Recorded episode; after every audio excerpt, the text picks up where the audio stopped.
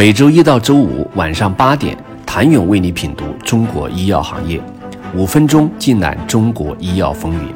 喜马拉雅的听众朋友们，你们好，我是医药经理人、出品人谭勇。对一家药企而言，如果说研发创新管线是决定它未来想象空间的潜力池，那么商业化能力则是看它能否将这些想象兑现落地为真金白银的关键。百济神州同样无法例外。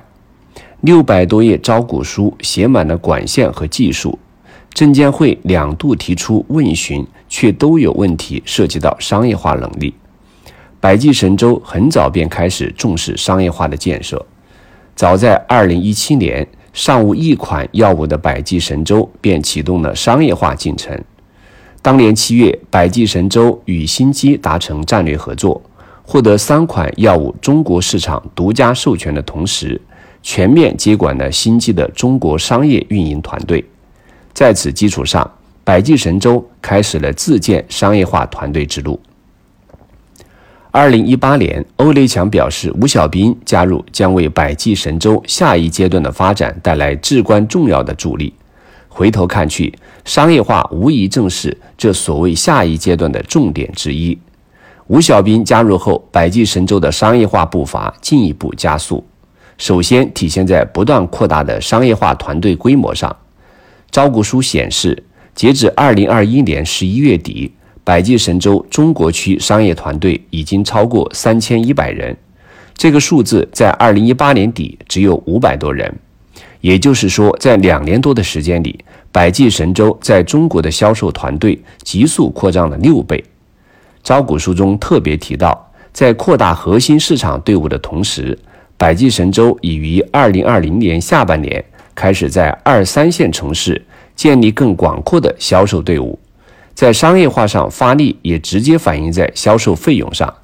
招股书显示，百济神州二零一八年度、二零一九年度、二零二零年度及二零二一年一到六月销售费用分别为四点八八亿元。十三点五九亿元，二十六点一八亿元，十八点三九亿元，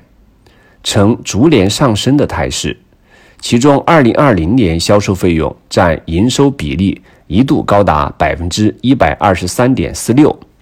招股书中归因为，随着自研产品的陆续上市以及授权销售产品的销量增加，销售团队不断拓展壮大。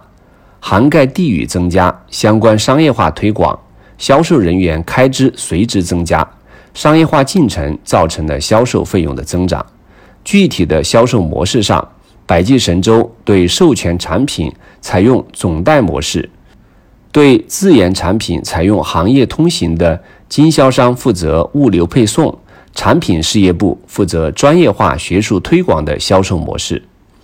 医保目录覆盖也被百济神州看作商业化的重要推手。目前，百济神州共有四款医保产品。二零二一上半年，赶在最新一轮医保谈判申报截止前，上市了 PAP 抑制剂帕米帕利，并最终成功纳入医保目录。百济神州相关产品的销售也都显现出医保获益。据百济神州二零二一年第二季度财报。替雷利珠单抗上半年销售额八亿元，同比增长百分之一百四十八；泽布替尼上半年销售额四亿元，同比增长百分之七百三十七。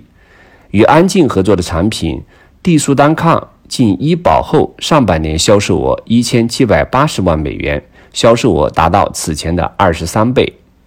目前百济神州的商业化成绩究竟如何？招股书中披露了百济神州较为详细的药品销售收入情况，包括三款自研产品和多款授权销售产品在内，百济神州全部已上市药品2018年度、2019年度、2020年度及2021年一到六月实现销售收入分别为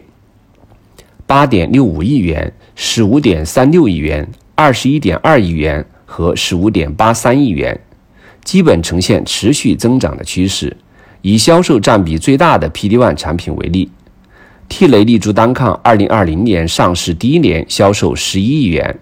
二零二一年上半年销售八亿元，已经超去年全年百分之七十，同比增长百分之一百四十八。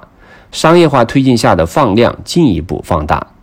不过，若将 T 雷利珠单抗的销售成绩放在行业中横向来看，二零二零年恒瑞的卡瑞立珠单抗全年收入近五十亿元，信达生物的信迪利单抗借着最先进入医保，销售了二十二亿元，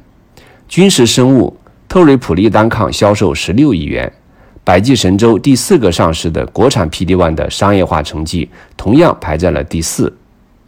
与百济神州一样，各家也都在强推商业化。二零二一年上半年，君实销售费用大涨百分之八十五，PD One 覆盖了全国约三千家医院以及超过一千五百家专业药房。信达大力拓展其销售团队，上半年扩增至两千一百一十七人 PD One。上半年销售十八亿元，仅从 PD One 来看，百济神州的商业化进程可谓初见成效，但并未与行业拉开差距。除了在中国不断推进商业化进程，百济神州还在探索全球的商业化能力的构建。通过 BD 能力、License Out 这种 Biotech 普遍选用的出海策略之外，招股书中还透露，百济神州已在美国建立了实质性商业能力，团队规模超过一百五十人。